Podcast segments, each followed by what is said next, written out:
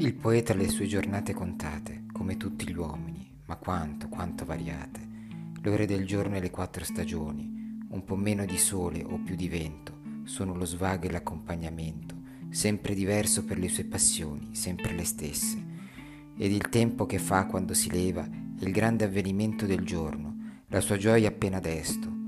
Sovra ogni aspetto lo rallegra questo d'avverse luci, le belle giornate movimentate come la folle in una lunga storia, dove azzurra e tempesta poco dura, e si alternano messi di sventura e di vittoria, con un rosso di sera fa ritorno, e con le nubi cangia di colore la sua felicità, se non cangia il suo cuore.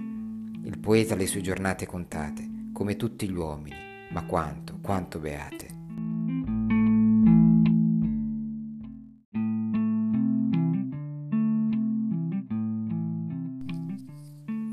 Il poeta di Umberto Saba.